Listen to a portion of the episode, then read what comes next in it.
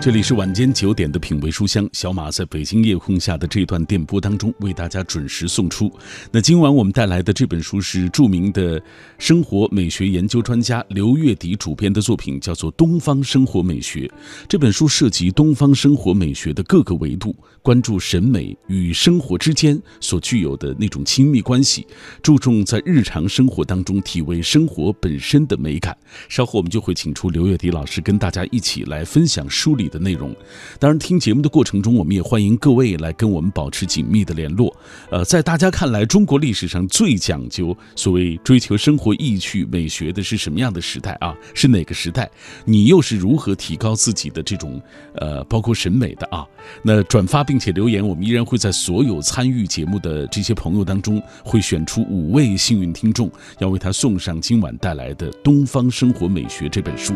两种方式可以找到小马，首先微信中你可以搜索“小马”。啊，读书这几个字的拼音，微博参与的方式，新浪微博中搜索“品味书香”或者是“小马 DJ”，就可以在我的直播帖之下给我留言。如果各位错过收听这期节目也没关系，可以下载中国广播 app，在这个 app 上找到我们“品味书香”的往期回放。那稍后回来，我们就来打开《东方生活美学》这本书，跟着刘月迪老师一起来了解其中的内容。我爱白纸千字的城堡。它装得下整个宇宙的情愁悲苦，仗剑奔走的少年，沉默如水的思想者，不着边际的幻想，永远热泪盈眶的感动。繁华落尽之后，倦意袭来之前，FM 一零六点六品味书香，给你夜色里。最美的诗句，永远触手可及的远方。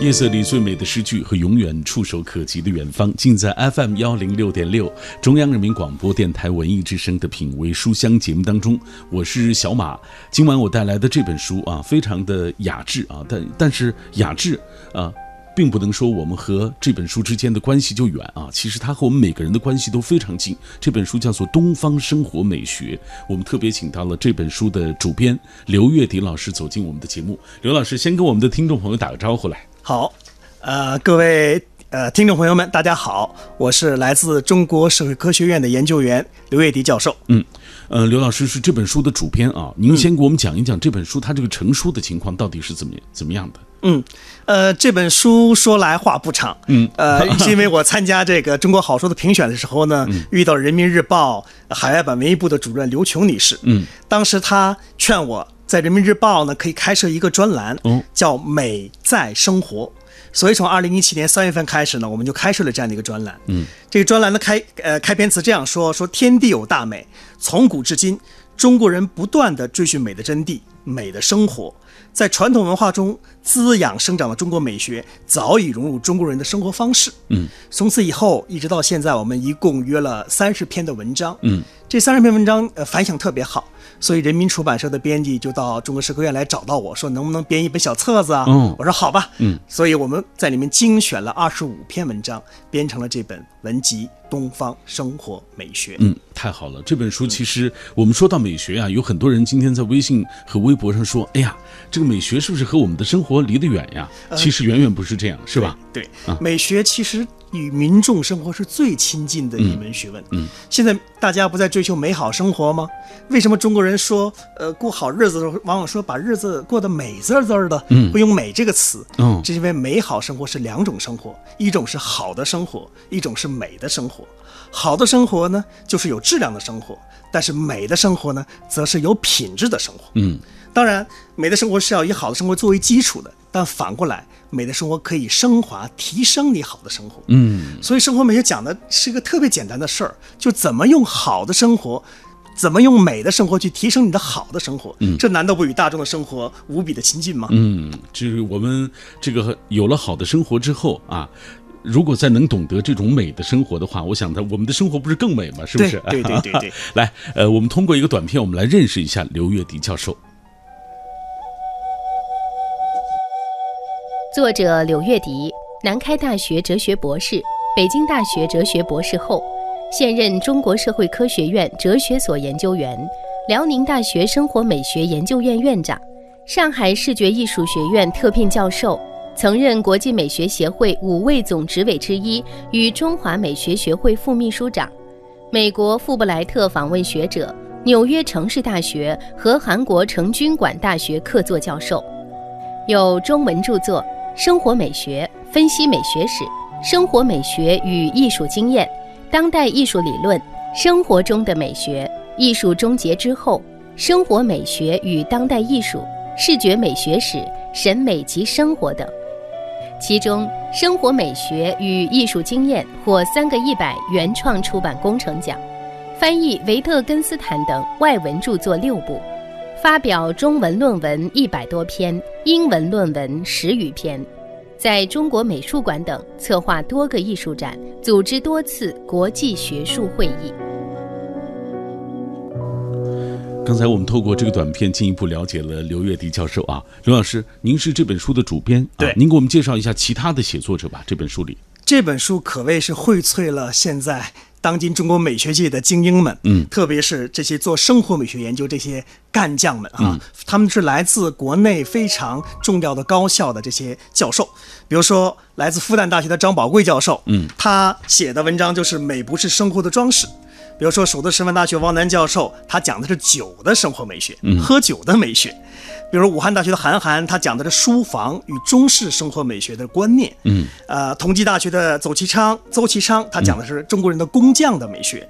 呃，中国艺术研究院的李修建研究员讲的是扇子的生活美学，嗯，呃，中国人民大学于开亮讲的是魏晋名士的园林生活美学，嗯，东北师范大学的王阙讲的是近代公共空间的生活美学，嗯，所以这本书它的内容是非常丰富，嗯，而且所有的写者、所有的作者都是中国美学界的中非常重要的这样的学者，嗯啊，非常优秀的学者们，那这本书的这个权威性就可见一斑，是不是？对哎，对对哎对因为有这些重量级的写作者，包括您在内啊，就是大家共同能够保证这本书的质量，哎，让我们能够获得一本就是关于美学的。我觉得现在我们得到的、看到的有一些很红的一些书，实话实 说，其实都不是真正意义上的美学作品，是吧？啊，对我们心里都很清楚，就是有很多朋友提到的啊，包括我在微博、微信上看到的，他们所提到的，呃，台湾的这位，实际上我们就研究美学的，其实都都很清楚，这个他的写的写到的内容，其实和美学是没什么关系的啊，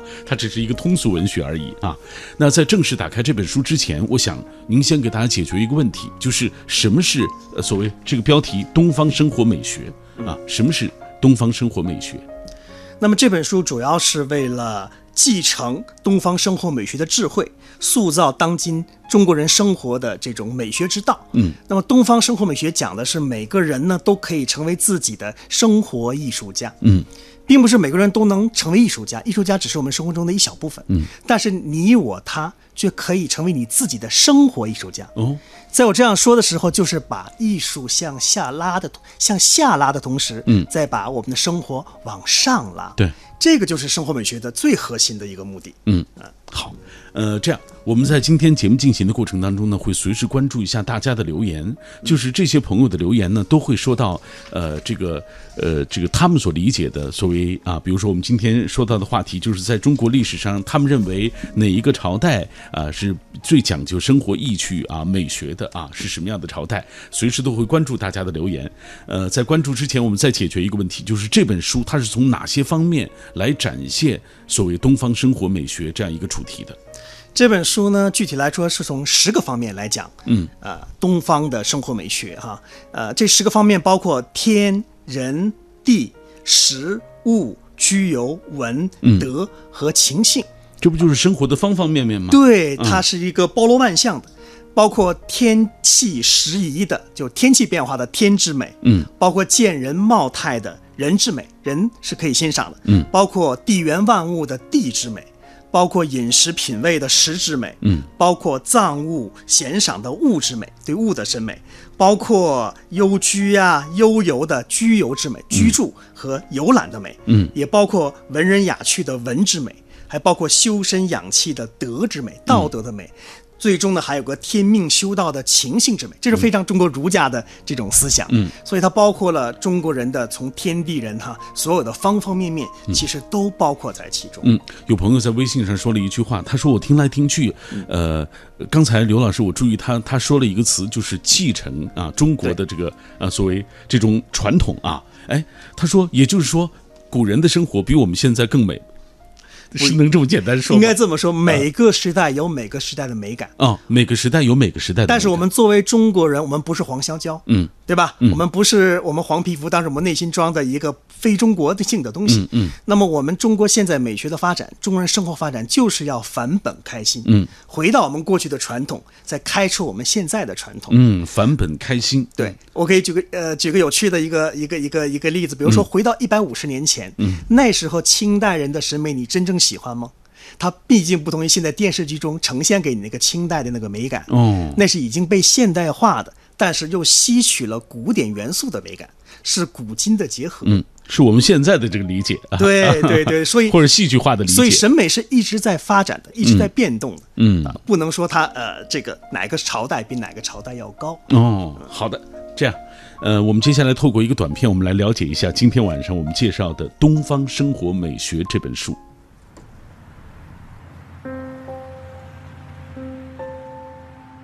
《东方生活美学》这本书涉及东方生活美学的各个维度，关注审美与生活之间所具有的不即不离的亲密关系，注重在日常生活当中体味生活本身的美感。中国的生活美学代表东方传统，这种传统是一种始终未断裂的生活传统，它往往为百姓日用而不自知。中国古典美学作为最原生态的生活审美化传统，形成了一种优乐圆融的生活艺术。从诗情画意到文人之美，从笔砚纸墨到文房之美，从琴棋书识到赏玩之美，从诗词歌赋到文学之美，从茶艺花道到居家之美。从人物品藻到见人之美，从雅集之乐到郊游之美，从造景天然到园圃之美，从归隐山林到闲游之学，从民俗节庆到民艺之美，皆是如此。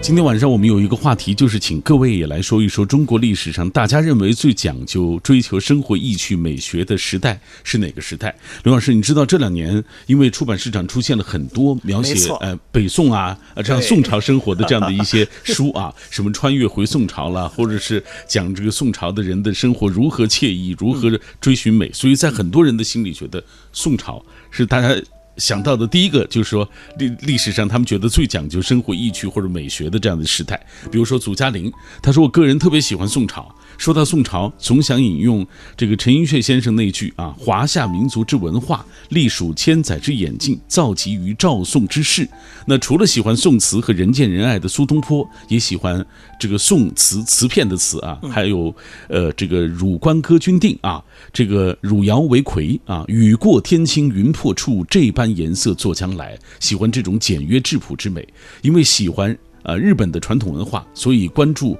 古代啊，呃中日之间的交流，除了其实除了唐朝，宋朝对日本的影响也很大。我曾经看过《东京梦华录》啊，《武林旧事》啊，包括我们为什么爱宋朝等书，呃，这个啊。当然，他说到还说到其他的啊，就是提到我们刚才提到的那位，这个台湾的一个所谓美学的一个作家啊啊，呃，这样我们先给大家解决一下前面的问题。他说到他个人喜欢非常喜欢宋朝，主要是得益于这些年因为出版上市场上出了很多书，这是很多就是老百姓和或者说大家通过读书能够获得的知识当中，大家都觉得宋朝是一个特别讲究生活意趣的一个一个朝代。你给大家讲讲，啊，呃，哲人说一切历史都是当代史。嗯，为什么会这样讲宋朝？是因为这和当代的中国人的生活方式反成产生一种契合。嗯，宋朝为什么美？因为它是一种简约的美。嗯，无论是它的瓷器啊，还是那个画，你看它那画里面都是半山半角，嗯、都很不全。对啊，那它只代表了一种中国的一种审美的风格，就是极少主义的审美风格。哦，而极少主义在当代非常流行啊。它为什么影响日本？比如日本有一个品牌叫无印良品，它就是极少主义的。嗯，它影响美国没有？影响了。比如乔布斯，嗯，乔布斯在设计他苹果那个手机的时候，他说跟对他的研发人员说：“你知道我们最缺乏什么？最缺乏美学。嗯是什么美学呢？不是一般的美学，是极少主义的美学。嗯，所以最后你看，乔布斯那个乔布斯那个手机上只剩了一个按钮，这就是极少主义的方式。嗯，那么宋代的这种审美风尚是契合了当前的一种审美风尚。嗯，但是我要说的是，中国美是非常丰富的。那么除了南宋，还有北宋，嗯北宋还有一种非常博大的美，嗯，再往前看还有唐，唐代的那种风度，汉代的那种古拙，嗯都是值得我们去我们追求的哈，值得我们去欣赏的，包括明清的趣味哈，嗯他们各家每个朝代都有每个朝代的美感，也就是说，他刚才提到的这个北宋啊，其实只是美的一个对很小的一个部分，或者很小的一个角度，对来对欣赏，是不是啊？对。好，我们再解决其他朋友的问题啊。呃，祖嘉玲她说，从小喜欢看书，长大了也喜欢文化艺术，有幸工作生活在帝都这个文化中心，各种资源都很丰富啊。常去剧院看各种演出，也爱京剧和昆曲。白先勇先生的青春版《牡丹亭》，我分别看过折子戏版和全本的，各种博物馆也常去啊。看的最多的是西方古典历史宗教题材的油画，哎，和大家共勉。他觉得通过这样的方式，提高了个人的这种意趣和审美啊。当然，这是一个非常好的渠道，是不是？啊、对对，嗯那么各门艺术其实都对审美有提升的作用，所以都是非常重要的，古今中外。嗯他刚才提到了过去的昆曲，那么《青春牡丹亭》就是一个现代式的一个改版。嗯，那么包括油画，油画传到中国之后，又有徐悲鸿，之后又有各种各样的中国的大油画家，嗯一直到刘晓东啊，当代的很多油画家，那么也都非常值得我们去欣赏。好，我们继续来看其他朋友的留言。你看，呃，提到最多的就是关于宋宋宋代的啊，这个侠客啊，他说看宋代的官窑啊、汝窑、龙泉窑等烧制的瓷器，这个瓷质非常的细腻，线条明快流畅，造型端庄浑朴，色泽纯洁斑斓啊，简直是一种美的视觉享受。平时也会去博物馆看展览，看一件件流传下来的艺术精品，无不彰显中外文化的深厚积淀，无不感叹匠人的高超技艺啊！大概他说这么多，其实就为说明他是通过这样的方式来提高自己的审美意趣的。哎，呃，这些刚才您也特别提到了啊，它都是有助于大家能够对提高啊各方面的这种审美的。但是我们必须要清楚的是，除了这种美感之外，起码有两种美感在中国传统美学中，一个是出水芙蓉般的美，嗯这就是宋代的美；还有一种呢是楼彩错金的美，非常繁复的美，嗯，比如说清代的家具啊。对吧？还有清代的一些那些呃，这个呃，皇家喜欢的那些呃瓷器啊，你会发现它有另外一种美感，嗯，非常对吧的繁复，繁复之啊美、然后雍容，对，和这个个简约之美，其实这恰恰代表中国美学的两个面相。嗯日本人更喜欢那个简约的那个部分，嗯但是中国还有繁复之美那另一个部分，嗯所以这样关照中国美学才是非常全面的。啊好，呃，这样我们接下来再给大家讲一个内容啊，就是开篇我看到您提到了，首先提到中国人对生活之美的追寻啊，这个这方面这部分内容，您给大家讲一讲。那么，我想把中国人对生活美追寻分成呃三个层面啊。嗯第一个层面就是性，就中文讲的食色性也。嗯那么，只有中国人能把最基本的这种食和色变成了一种生活美学的态度。嗯比如说饮食的美学、饮茶的美学。嗯，在日本有茶道，在中国有茶艺，嗯，对吧？而且饮食这个方面，我们知道中国是世界上最。这个菜系最丰富的一个一个一个国家，嗯除了中国之外，就是法国大餐和土耳其大餐。嗯但是法国大餐加到一块儿，恐怕没有中国川菜一个这个系统还要丰富。哦，而且川菜里面还有水煮白菜，它不仅是辣的 哟对中国是非常丰富的。嗯，这是第一个层面，就是最基本的生理的层面，嗯，可以变成审美的。嗯第二个层面就是中国人讲求除了生理的价值外，还讲究情感的价值，就人和人之间这种情感的交流。嗯，比如说中国人讲闲居，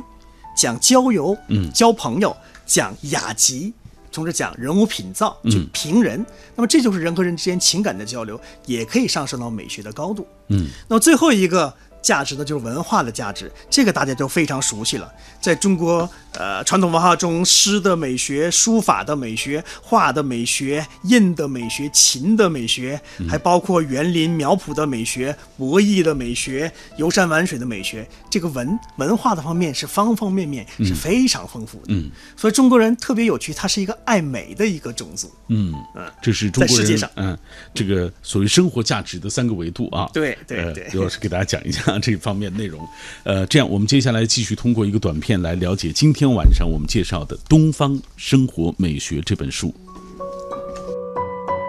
承继东方生活美学智慧，塑造当今美学生活之道。美学不仅是感学，而且是觉学。生活美学根在东方，立在当代审美生活。《东方生活美学》这本书内容优美高雅，意趣横生，既是追求生活品质的读者休闲放松阅读的佳作，又是美学研究者参阅拓展的参考资料。全书作者皆为国内美学领域的重要学者，多为知名高校、科研院所的优秀研究者，博学多才，妙笔生花。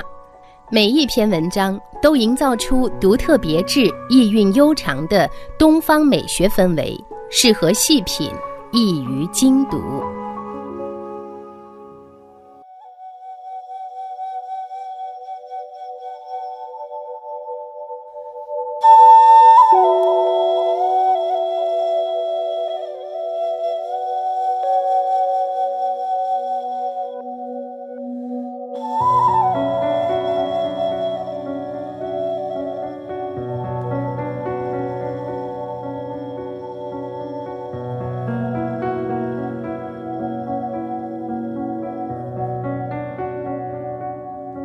小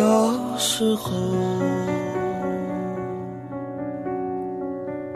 乡愁是一枚小小的邮票，我在这头，母亲在那头，我在这头，母亲在那头。长大后，乡愁是一张窄窄的床。用声音的温度融化黑夜的迷茫，用阅读的力量坚定你对生活的信仰。每晚九点到十点，品味书香。讲述书卷之中那从手边流淌的岁月，讲述书卷背后那熠熠生辉的时光。每天晚上九点到十点，在北京夜空下的这一段电波当中，小马都会带来一本书跟各位一起来分享。我知道，其实每个人的知识结构不同啊，我推荐的每一本书并不是大家都会喜欢，但是了解一本书的过程，我想有时是浮光掠影一晃而过，有时它可以作为谈资停留在你的脑海当中，甚至有的时候一本书会化为你的筋骨和血肉，成为身体的一部分。我相信这些我精心挑选的书，总有一本会成为电波那一端的你的最爱的。今晚我们带来这本书是刘月迪教授主编的《东方生活美学》。这本书涉及到，呃，东方生活美学的各个维度，关注审美和我们的生活之间所具有的那种亲密关系啊，其实是和我们普通人的生活非常啊连接非常紧密的一本书啊。听节目的过程中，也欢迎各位通过微信、微博跟我们来保持紧密的联络。我们今天说到的话题，就是在各位看来，中国历史上最讲究所谓生活、追求生活意趣啊，这个审美美学的是什么样的时代？你又是如何提高自己的审美的？转发并且留言，我们会在所有参与节目的朋友当中选出幸运听众，要为他送上今晚这本书。这样，刘老师，我们接下来继续看各位的留言。好的好的，啊非常喜欢。这个我发现就是的确啊，这两年因为宋朝的书出的太多了，对大家的影响太大了嗯啊。你看木叶，他说宋词是最唯美的诗词，有李清照、柳永、苏轼等等代表词人，而宋代的文人画和瓷器无不显现出朴素典雅。啊这样的风格。世俗生活，就宋代的世世俗生活，也在细碎当中追求着一种恬淡的意趣啊。你看，这明显就是受了这些书本的这些影响，是不是、啊？还有这位他说应该是唐宋时期吧。我认为只有人们的生活富足了，才会更加的积极的追求美好的事物，从而提高自己的品味。那唐诗宋词也是因此得以闻名的。现在啊，提高自己的审美，应该还是要多同多通通过这样的书籍啊，呃，通过一些这个好书，能够让自己更啊、呃、成长的更快。当然，有一个女女士啊，所以。他说：“我觉得是唐朝，因为唐朝以胖为美，女人不用辛苦去减肥， 哎，富态的样子也挺好。这是原来是这个原因啊。他所喜欢的是唐朝啊。再看这位阿童木，他说，在我看来，中国历史上最讲究生活意趣的啊，那是这个战国时代啊。呃，他说我提高自己审美的方式最简单，那就是多看美好的事物，多看漂亮的人呗啊，保持积极向上的心态。”给自己找借口呢，这位哈哈，哎，你看大家都呃这个说法，说 实话说法不一，哎，说法不一啊，呃，这个大家可能这个说不了特别专业的一些词，但是这些都是大家他说魏晋时代魏晋风度。穿丝绸戴帽子，羽扇纶巾，翩翩公子，既崇尚智慧，又喜欢漂亮，既有美男子潘岳，又有鄙人卫玠啊。最重要的是，呃，具有轩轩如朝霞举这样的华丽的、壮美的、呃赞美的之词啊。这是他的理解啊。说到魏晋时代，其实下半时段可能我们也会提到魏晋的这个园林啊，是吧？它给我们的这种影响。那呃，大家可以继续通过微信、微博的方式来跟我们保持紧密的联络啊。呃，可以说说你眼中这个最啊这个。中国历史上啊最讲究生活意趣、最美的朝代啊，到底是哪个朝代？大家都可以来分享一下你的观点。我们继续通过短片了解这本书之后啊，会继续请出刘月迪老师跟我们一起分享呃《东方生活美学》这本书。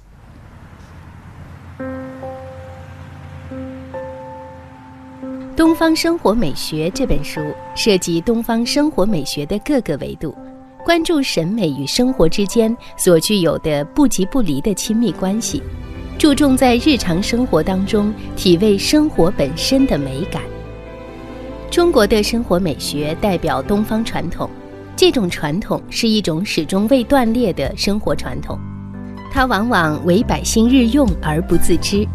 中国古典美学作为最原生态的生活审美化传统，形成了一种优乐圆融的生活艺术。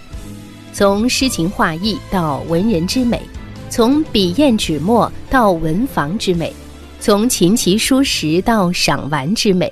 从诗词歌赋到文学之美，从茶艺花道到居家之美，从人物品藻到见人之美，从雅集之乐。到郊游之美，从造景天然到园圃之美，从归隐山林到闲游之学，从民俗节庆到民艺之美，皆是如此。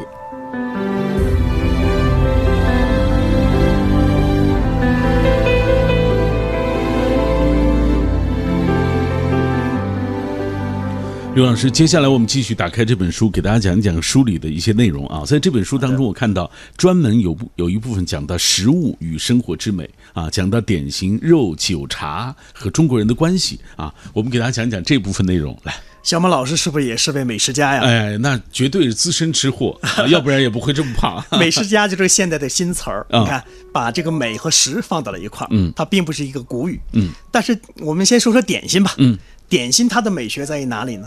点心这个词在唐代就有了，嗯那么点心的美学意蕴就在于点点心意，点缀生活之美。哦，为什么这么说呢？其实，呃，有个抗金的英雄，你知道叫梁红玉，嗯，他令下属制作了美味的糕点来犒劳士兵，然后呢，表达他的点点心意，嗯所以才有了“点心”这个词，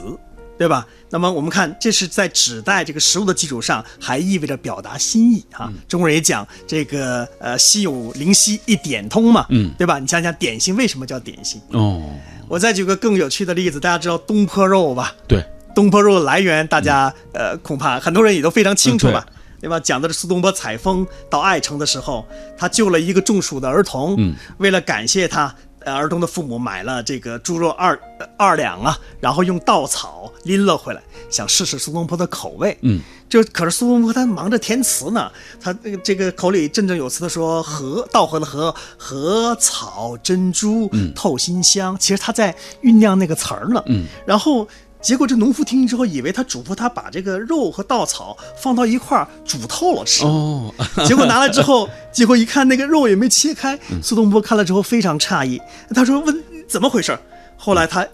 因为这个老农把他话听成了什么？听成了“禾草整煮透心者”，嗯啊，透心香，嗯，对吧？所以这就成了我们后代非常有名的东坡肉。嗯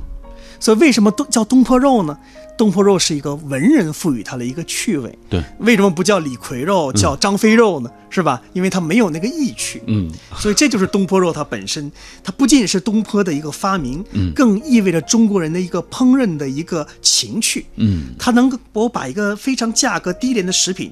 巧手经营为中华传统的美食，流芳百世，在香气、味道、色泽上啊，都达到了一个美学的追求，是吧？一直流传到现在，是吧？我们都喜欢吃它。对，你看，原来这个美其实和我们的生活联系的这么紧密，这个处处都可以找到美嘛，是不是美就在生活当中，美不仅从茶杯开始谈，嗯开始谈起，美可以从你饮食开始，呃，做起。对，所以这个美落地了，你看就嗯，这个它就和我们的生活发生关联了。对这个事情对对对是不是哎？呃，这样说完食，咱们讲一讲这个家居环境这一块儿，好不好？好的好的好的哎。呃，无论过去还是现在，这个关于家居、房子，反正中国人都是最关注的，是不是啊、嗯这本书也特别讲到居之美，从园林生活美学写到明式家具、庭园绿植等等啊，来讲讲这部分内容。那么园林呢，是一种集山水、花木、鱼鸟、建筑为一体的一个非常审美化的这样的一个中国式的一个空间，嗯，对吧？园林它并不是一个纯粹的艺术啊，它首先是供人家去居住的，嗯，所以园林之美呢，它体现出中国人的一种居住的生活美学的一个非常重要的一个面向，嗯，那么在园林里可以可以做什么呢？比如说在园林里面可以雅集，我们知道有竹林七贤，嗯，对吧？那么刘伶啊、阮籍啊、嵇康他们是吧？那都是我们现刚才有人也谈到魏晋时嗯代，对对对哎都是我们现在非常羡慕的当时的文人。嗯，那么他们在一块儿雅集其实是不可能的，因为他们的年纪是差的很多。哦，但是后人呢，却把他们七个安到了一块儿，嗯觉得他们七个这个这么有审美趣味的人可以居住到一块儿，嗯然后雅集在一起，然后可以一起呃做做音乐，一起作诗，一起弹弦，对吧？那么呃，就形成了一个审美的共同体。嗯那么这也是非常具有雅趣的事情。那么非常有趣的是，我要说，其实不仅中国，韩国还有一个传统，嗯，也是喜欢年轻的美男子的传统，嗯，在韩国叫花郎道。嗯，花廊道，嗯、对，花就是花朵的花，嗯郎就是牛郎的郎，嗯道就是茶道的道。这花郎道和魏晋中国文人的审美有点呃近似，嗯就是喜欢男性的这个女性化，哦，对吧？那我想现在呃，韩国文化、韩国韩流当中的一些趋向和韩国新罗时期的花郎道是密切相关的。哦，那是一些文人的青年的这个这个这个呃文人吧，嗯聚集到一块儿，一块儿学习音乐呀、舞蹈啊、诗歌呀、进行审美的培训的这样的一个道，嗯难怪这叫花郎个道。微信当中也有人提到说，哎，这个好像这个韩国的这些呃这个男明星看着都很 很漂亮啊， 呃也化妆感觉啊，这个有美吗？啊、原来这是有传统的，是吧？对，，我觉得它是有，能不能这么说有传统？应。该说是有这个朝鲜半岛的这个古典美学的传统的，嗯，好，你看，不并不是空穴来风。嗯嗯、呃就是我们了解这样的一本书的过程，其实是了解我们和美之间的关系的过程。我觉得最重要是这样啊，嗯、这部分你看，呃，刚才我们提到的像点心、像肉、像酒茶啊，包括像居住的这个空间等等，哎，包括明式家具啊，明式家具这也是这个所谓大家。都特别推崇的，就觉得它的美感啊，它的线条啊等等，都体现那种美感，对是吧？嗯，对你发现明清家具就非常不同。嗯，那么呃，明代家具有一种往上耸的感觉，而清代家具有往下塌的感觉。嗯，这为什么明代家具是非常精美的这样的一个原因？那么古人的造物志里面，他提出一个原则叫宁古无实，嗯宁朴无巧，宁简无俗，嗯，就是讲这个明式家具中简约的美。而且像王世襄先生，他在讲明代家具的时候，讲出了明代家具的十六品，嗯，比如说简练啊、淳朴啊、呃厚拙呀、凝重啊、雄伟呀、嗯圆浑呐、沉稳呐、这个文呃这个等等等等吧，嗯等等等等，就讲出了明式家具的美感。所以现代人非常喜欢明式家具那种简约的美感。嗯，你看，这也是有传统，是吧？对。 来，各位此刻听到的是《品味书香》节目，我们今天晚上带来的是来自刘月迪老师作为主编啊，还有呃一些重重要的一些生活美学的研究专家共同完成的一本书，叫做《东方生活美学》，是由人民出版社出版的。承继东方生活美学智慧，塑造当今美学生活之道。美学不仅是感学，而且是觉学。生活美学根在东方，立在当代审美生活。《东方生活美学》这本书内容优美高雅，意趣横生，既是追求生活品质的读者休闲放松阅读的佳作，又是美学研究者参阅拓展的参考资料。全书作者皆为国内美学领域的重要学者，多为知名高校、科研院所的优秀研究者，博学多才，妙笔生花。每一篇文章都营造出独特别致、意韵悠长的东方美学氛围，适合细品，易于精读。好，我们今天晚上带来的这本书是刘月迪老师作为主编完成的《东方生活美学》啊。我们看到有朋友提示说，刘老师这周日要去角图讲课，是不是？对对对对讲的就是这本书。对啊对，以这本书为主啊，嗯还是要继续推重呃东方的生活美学。嗯，呃，灵魂的世界地图，他说提高审美，在我看来就是多看这个世界上不同的人，看不同的书，呃，这个也和高级的人和事这个相这个多接触啊。呃，他说，呃，当然也要看普通的人和事，更要看有趣的人和事。他说，最真实的美学其实就是生活本身，让生活过得快乐。不妨把忧伤先寄放到心底的一个角落暂存。人的生命长度是有限的，但是可以把生命的宽度拓长啊。这个吃好、睡好、呃喝好，呃这个也是所以说得好哎，所以也以，所以是美生活的一种美。学和中国人的人生境界是直接相关的。嗯，那么著名的美学家朱光潜先生啊他说过一句话，嗯，叫做以出世的精神去做入世的事业，嗯，对吧？出世的是道禅的，入世的是儒家的。嗯，那么生活美学这种审美人观也包括了中国传统儒道释的这种智慧。嗯。那么，另外一个重要的近代中国美学家蔡元培先生，老北大校长，嗯，他提出一个非常重要的观点，叫做“美育代宗教”。对，大家想想，嗯，那么在世界上任何国家都没有提出这样的观点。那么在蔡先生、蔡蔡元培先生看来，审美的功能可以替代宗教的这种抚慰人心、嗯啊、引导人的这样的一个功能。嗯，所以美学和人生的境界是呃直接相关。好，还有朋友提到李泽厚先生啊，嗯，这个呃，我呃，从您的角度，您也给我们讲一讲李泽厚先生他这个美对美学的贡献。李泽先生是我们呃中国学院哲学所美学史我的一个老同事，嗯，也是我的一个最重要的一个忘年交，嗯。那么李泽厚先生在五六十年代美学大讨论的时候提出了一个观点，叫实践美学，嗯，就是美是来自于人的生产劳动的，嗯来自于人的实践的，特别是劳动的。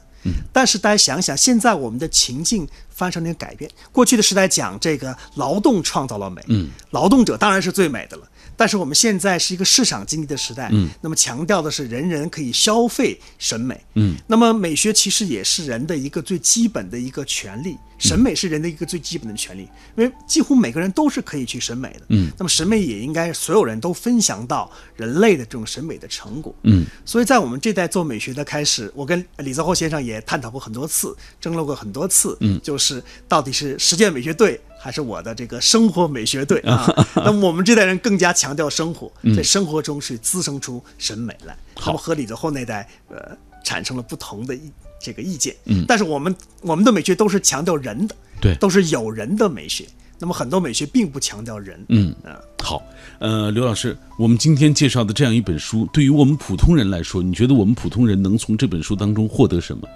我觉得这个问题实在太重要了。嗯，因为谁不想把自己的生活过得美一点呢？对，那么，在一个社会，呃，经济获得一定发展之后，每个老百姓、我们民众的生活，呃，有了一定的质量之后，必然去追求一定的品质。嗯，所以现在呃，总是有人问呃说刘老师，为什么现在这几年生活美学这个概念火了？对，那么这概念其实是我们呃，二零零一年开始，我们美学界，中国美学界就开始提出这样的观点。嗯，那么现在在各个呃，在各个地方有很多叫生活美学家，他们主要在这些领域，嗯呃，茶道、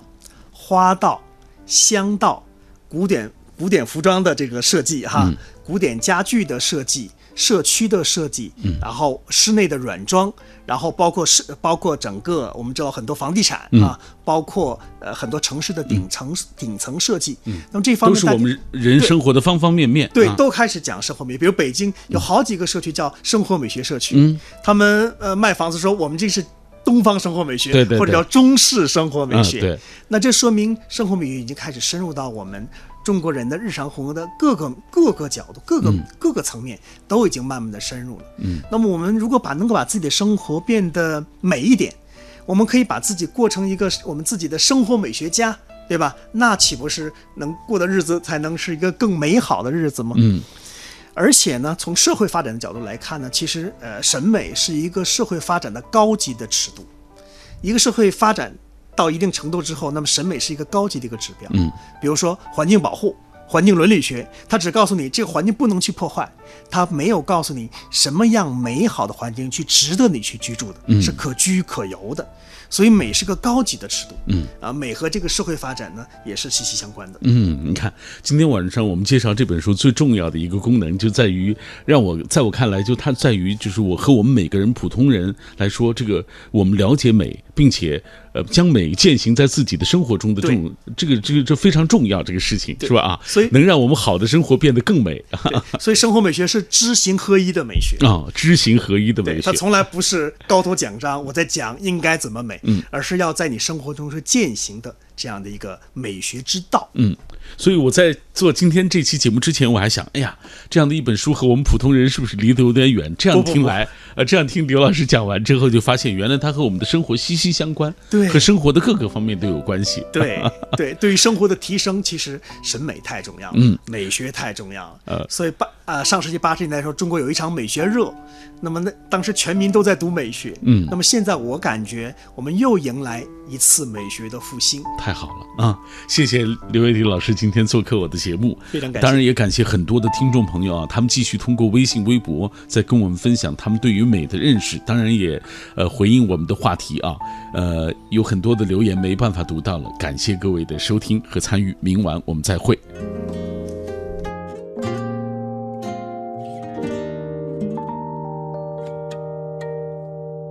早晚是世界的早晚，暗示你给我的暗。关上门，摘在你的心上，赖着你理所当然。嗯像礼物自己会表达，心有灵犀的语言，是随身携带的私藏。忍不住想要炫耀的甜。啊举头望望明月，低头轻轻眉眼，不思进取只思念。你的都是我的，我的还是我的，抱怨没用，抱我才是终点。相爱是人们会说的话，习惯它有多肉麻。能够让我上瘾又不过瘾，你说的特别好听。哎哎啊嗯嗯嗯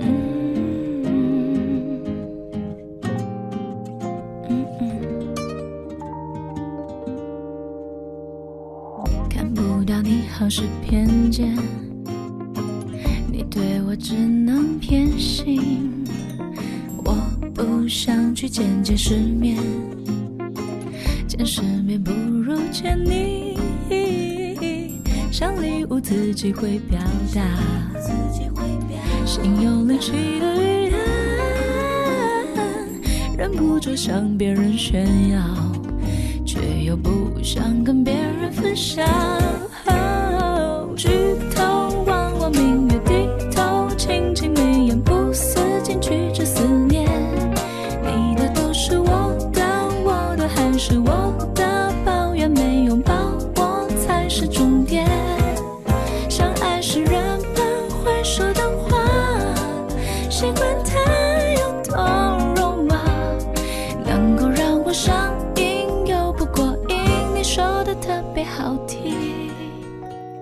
心怎么七上八下的，反而很踏实。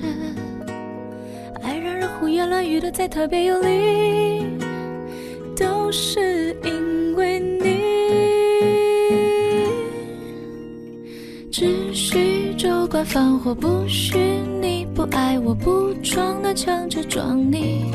只有天天宠我，才有资格管我。我最好比我好的你都看不见。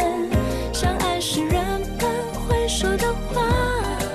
习惯它有多肉麻，能够让我上瘾又不过瘾。你说的特别爱不爱我，爱我有多深的爱，每天都想要再多听几遍。还有还有，你到底爱我什么？什么时候爱上的？别盼了，别老了，变丑了还。